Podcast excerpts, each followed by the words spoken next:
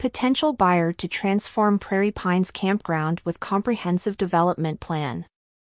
A significant transformation is on the horizon for Prairie Pines Campground in Rantoul, as Rantoul Warehouse Group LLC, led by Julio Crispin, prepares to purchase and revitalize the site, the News Gazette reported.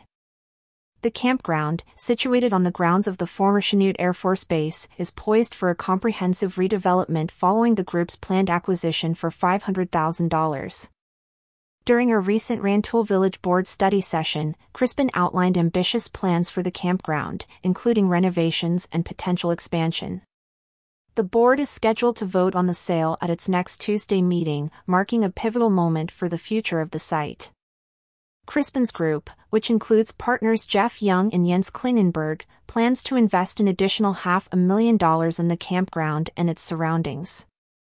This investment is seen as a significant boost to the local outdoor hospitality sector, promising to enhance the campground's appeal and functionality. The need for infrastructure updates at the campground, which originally served as a mobile home park, was highlighted by Rantoul urban planner Chris Milliken.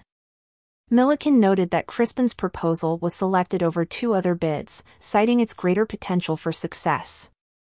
The renovation plans are extensive, focusing on refurbishing the bathhouse and exploring the possibility of expanding the campground's capacity. This development is not just about enhancing the existing facilities but also about introducing new amenities that align with modern camper expectations. Crispin and Young bring valuable experience to this project, having previously developed the countryside campground near Gibson City. Their expertise in campground development is expected to play a crucial role in the successful transformation of Prairie Pines Campground.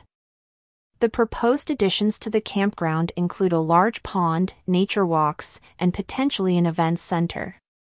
These features aim to create a more immersive outdoor experience for visitors, aligning with the growing trend in the outdoor hospitality industry towards providing diverse recreational activities.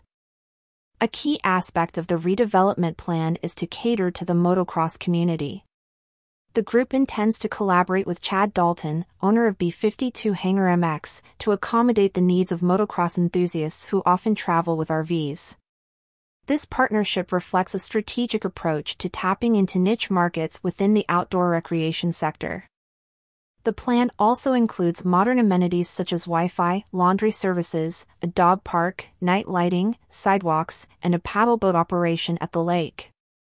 These additions are crucial in meeting the evolving demands of campers, who increasingly seek a blend of nature and convenience.